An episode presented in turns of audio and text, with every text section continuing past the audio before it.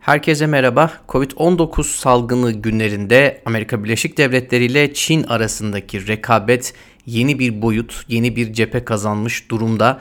E, iyice kızıştı aralarındaki söylem savaşı, laf dalaşı adına ne denirse zaten e, son yıllarda özellikle Trump başkanlığında e, hemen her konuda bir rekabete girişmişlerdi. İşbirliği zeminini ciddi ölçüde kaybetmişlerdi. Covid-19 salgını da bu rekabet alanlarından biri oldu. Şimdi bu konuyla ilgili bu konunun bu rekabetin çok dikkat çekilmeyen veya daha az göze batan bir boyutuna dikkat çekmek istiyorum. Bugün medya, haber medyası, gazetecilik e, özellikle son 3-4 aydır bu salgın günlerinde gerçekten iki taraf arasında Washington'la Pekin arasındaki e, çekişmenin e, kısasa kısas işlediği alanlardan biri haber medyası. Gazeteciler ilginç şeyler oluyor. Kendim de bir iletişim fakültesi mezunu olarak gazetecilik yapan, yapmaya çalışan biri olarak özellikle konunun bu boyutuna e, ilgi e, gösterdim ve sizlerle de paylaşmak istedim. Bir diğer önemli husus bu yayınla ilgili podcast e, için daha önce yaptığım paylaşımlarda e, hep YouTube yayınlarının ses dosyalarını podcast'e aktarmakla yetinmiştim ama bu kez sadece podcast'e özel bir içerik e, kaydediyorum. E, o yönüyle de ilk içeriğim olacak podcast amaçlı yaptığım ilk kayıt olacak. E, şimdi gazetecilik e, anlamında alanındaki çekişme e, son derece enteresan. Burada hem daha geniş anlamda söylem savaşının bir parçası olduğu gibi iki taraf arasında gazeteciliği nasıl bir geleceğin beklediğine dair de aslında ciddi kafa yorabiliriz bu tartışmalar üzerine. Hep dördüncü kuvvet medya değil mi? Biz öyle yetiştirildik iletişim fakültelerinde. Ee, acaba medyayı, haber medyasını nasıl bir gelecek bekliyor? Gazeteciliği nasıl bir gelecek bekliyor? Bu günlerde yaşananlar bu anlamda da bize fikir verecektir. Şubat ayında aslında çok ciddi bir gelişme vardı. Ee, Amerika Birleşik Devletleri yönetimi e, Çin'e ait 5 haber kuruluşunu ki bunlar devlete ait haber kuruluşları yabancı hükümet misyonu olarak belirledi. Onları artık haber e, organları olarak değil, tıpkı bir ülkenin konsolosluğu gibi, büyükelçiliği gibi yabancı hükümet misyonları olarak belirledi. Bunların arasında Çin'in resmi haber ajansı Xinhua var, e, CCTV var, CGTN var. E, birbirine bağlı zaten CGTN, CCTV'nin devlet televizyonunun İngilizce yayın yapan kanalı. Bunlar yabancı misyon olarak belirlendi ve buralarda çalışan Çin vatandaşlarının sayısına da sınırlama getirildi. Önceden 160'tı 100'e indirildi. En fazla 100 kişi çalıştırabilecekler.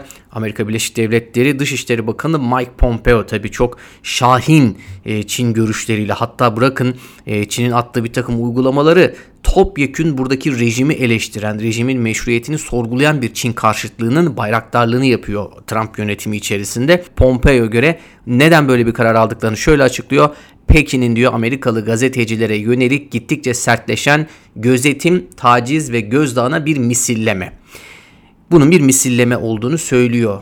Tabii ki Pekin'de e, karşı misilleme adımlarını atıyor ve aslında iş öyle bir noktaya geliyor ki kimin kime misilleme yaptığı, olayın nasıl başladığını e, ipin ucunu kaçırmış oluyoruz.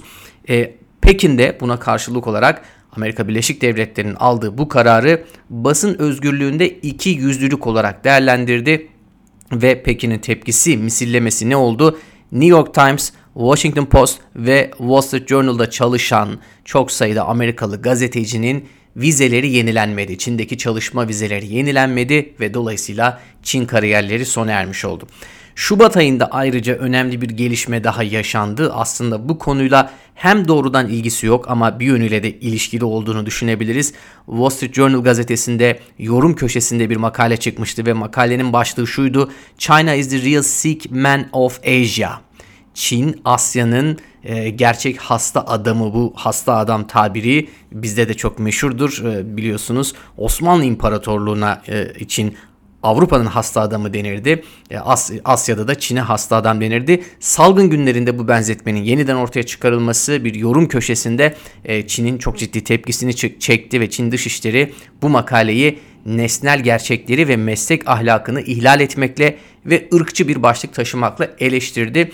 Özür dilemesini istedi gazetenin. Gazeteden böyle bir özür gelmedi ve Çin ne yaptı? Bu gazetenin Çin'de çalışan, Pekin'de çalışan 3 muhabirini sınır dışı etti. Aslında bu muhabirlerin de bu içerikle, bu makaleyle çok ilgileri olmadıkları da belirtiliyor. Neticede yorum sayfasında çıkmış bir makaleydi. E, dolayısıyla e, bu muhabirlerin çok bu makaleyle ilişkileri olmamalarına rağmen onlar da e, Pekin'deki kariyerlerinin sonuna gelmiş oldular. Bunun üzerine tabii New York Times, Washington Post ve Wall Street Journal dedik gazetecileri içinden ayrılmak zorunda kaldı. Bu üç mecranın, medya organının ortak bir açıklama, daha doğrusu Çin hükümetine ortak bir mektup yayınladıklarını gördük. Şöyle denildi kritik bir zamanda dünyayı bilgiden mahrum eden bu karardan geri dönülmesini istiyoruz. Ve dikkat çeken bir ifade yine akıcı Çince konuşan, Çin kültürünü iyi bilen yetenekli gazetecilere sahip olmak iki ülkenin ve dünyanın geri kalanının da yararınadır ifadesi kullanıldı. Ama şu an için Çin geri adım atmış değil. Amerikalı gazeteciler e, hatta sadece Amerikalı gazeteciler de değil en son Avustralyalı bir gazeteci de Amerikan medyasına çalıştığı için vizesi yenilenmedi ve Çin'den ayrılmak zorunda kaldı. Bunda, bunun üzerine Amerikan tarafından bir adım daha geldi 8 Mayıs'ta Amerika Birleşik Devletleri İç Güvenlik Bakanlığı yeni bir vize kuralı açıkladı. Yabancı haber kuruluşlarında çalışan ana kara Çin vatandaşları gazeteci vizesiyle 90 günden uzun süre Amerika'da kalamaz. Böyle bir karar alındı. Bu vize kısıtlaması aslında devlet medya organlarını hedefliyordu. Çin'in devlet medyasına çalışan e, personeli hedefliyordu ama mesela Saishin gibi son günlerde çok dikkat çekti salgın haberleriyle Yisay gibi veya Sina gibi devlete ait olmayan ticari medya organlarında çalışan Çinli gazeteciler de bu karardan etkilendiler. Daha da dikkat çeken bir e, boyutu var. BBC gibi, Reuters gibi e, Amerikan olmayan yabancı medya kuruluşlarına çalışan Çinli gazeteciler de bu yeni vize kurulundan etkileniyor. Bu da işin ilginç bir boyutu. Çin'de çalışan yabancı muhabirlerden tepki var. Amerika'da çalışan Çinli muhabirlerden, gazetecilerden tepki var. İki tarafta aslında memnun değil. Çin'le Amerika Birleşik Devletleri arasındaki bu rekabetin, bu stratejik rekabetin bir unsuru olmak, bu rekabette arada kalmak, gazeteciliğin, gazetecinin bu rekabette bir piyona, bir unsura, pazarlık kartına dönüştürülmesinden ne ABD'de yaşayan Çinli gazeteciler memnun ne de Çin'de çalışan Amerikalı gazeteciler memnun. Öyle ki Çin'de çalışan yabancı muhabirler kulübü böyle bir e, birlikleri var. Onlardan bir açıklama var şöyle diyorlar.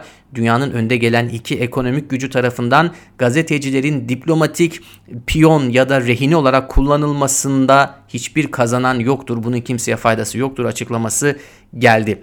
Bir diğer sıkıntı e, Çin'deki Amerikan medya organlarının ofislerinde çalışan Çinli personel içinde bu işin bir sıkıntısı var. Onlar da bir takım kısıtlamalara maruz kalıyorlar. Hatta istifaya zorlandıkları söyleniyor.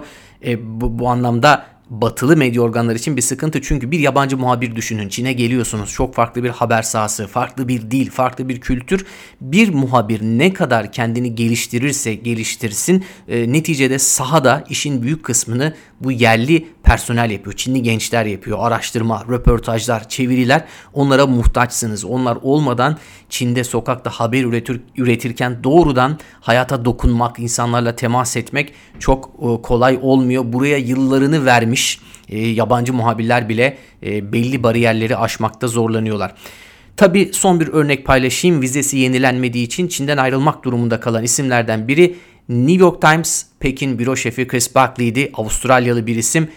Karantina altındaki Wuhan'a gitmişti karantina başlamadan önce ve 76 gün kaldı orada. Salgınla ilgili aslında Batı medyasında okuduğumuz e, kaynağından gelen haberlerin e, büyük bir kısmına imza attı. Önemli bir gazetecilik işi yaptı. Onun da vizesi yenilenmedi ve e, 24 yıllık Çin kariyerine veda ettiğini Twitter'da yaptığı bir paylaşımla açıkladı. Havalimanından da bir fotoğraf iliştirmişti. Meraklısı bakabilir kendisinin Twitter hesabından. Son olarak bu Chris Buckley'nin veda fotoğrafında gazetenin New York Times'ın Pekin ofisinde çekilmiş fotoğraf e, çok dikkatimi çekti. Benim orada e, ekiple birlikte bir fotoğrafı var. Ona bir veda pozu verilmiş. E, çok kalabalık, genç, dinamik bir ekip var. E, tamamına yakını Çinli gençler. E, araştırmacı statüsüyle çalışıyorlar. Sanırım yabancı medya gazeteci olarak çalışamıyorlar. Böyle bir yasal engel var ama araştırmacı olarak orada bulunuyorlar. E, bu fotoğraf gerçekten e, bir Çin'de yaşayan, çalışan bir Türk gazeteci olarak bu fotoğrafı görünce dedim imrenmemek elde değil. Çünkü ister istemez e, Türk medyası olarak bizim gerek devlet organlarımızla, TRT ile Anadolu Ajansı'yla gerek özel haber kanallarımızla, haber ajanslarımızla Çin'deki varlığımızı, o cılız varlığımızı düşündüğümüzde e, karşımızda bu kadar dinamik ekipler, e, büyük bürolar, ofisler sadece Pekin'de de değil. Bugün baktığınız zaman dünyanın büyük medya organlarına e, Çin'de birçok noktada artık ofisleri var. Pekin'de, Şanghay'da, Shenzhen'de işte geçen sene Financial Times Shenzhen'de yeni bir ofis açtı. Oraya başka bir gözle bakıyor. Hong Kong'da zaten ofisleri bulunuyor. Bunun karşılığında biz maalesef e, çok etkisiz, cılız bir varlık gösteriyoruz Çin'de haber sahasında ki e, çok aslında kritik bir haber sahası bizim için. Çin'den doğrudan haber almamız hatta haber almamız derken haberi burada üretmemiz gerekiyor. Yani Çin'den haber almak demek sadece Çinli kaynaklardan haber edinmek değil. Bizim Türk muhabirlerimizin e, Çin'de bulunup Çin'de hayatın içerisinde olayların içerisinde doğrudan kaynağında izleyerek gözlemleyerek haberleri buradan hikayeleri üretmeleri ve bir Türk muhabir olarak yazmaları Türkiye'ye servis etmeleri gerekiyor. Onun dışında hani bir sorundan kaçarken başka bir soruna tutuluyoruz. Yani diyoruz ki biz Çin'i batılı kaynaklardan okumayalım. Evet okumayalım doğru ama e, bu, bunun alternatifi Çin'i sadece Çin'in devlet kaynaklarından okumak gibi oluyor şu anki durumda. Yani Çin Türkiye kendini yine Çin anlatıyor. E, halbuki bunu da yapsınlar muhakkak gazetecilik e, Türkiye'de kendisini Çin'de anlatsın, Çin'de gelsin kendini Türkiye'de anlatsın ama bizim Türk medyası olarak Çin'de bulunup e, bizim de bir e, Türk Türkiye algısıyla, Türkiye perspektifiyle aslında buradan haber üretmemiz gerekiyor.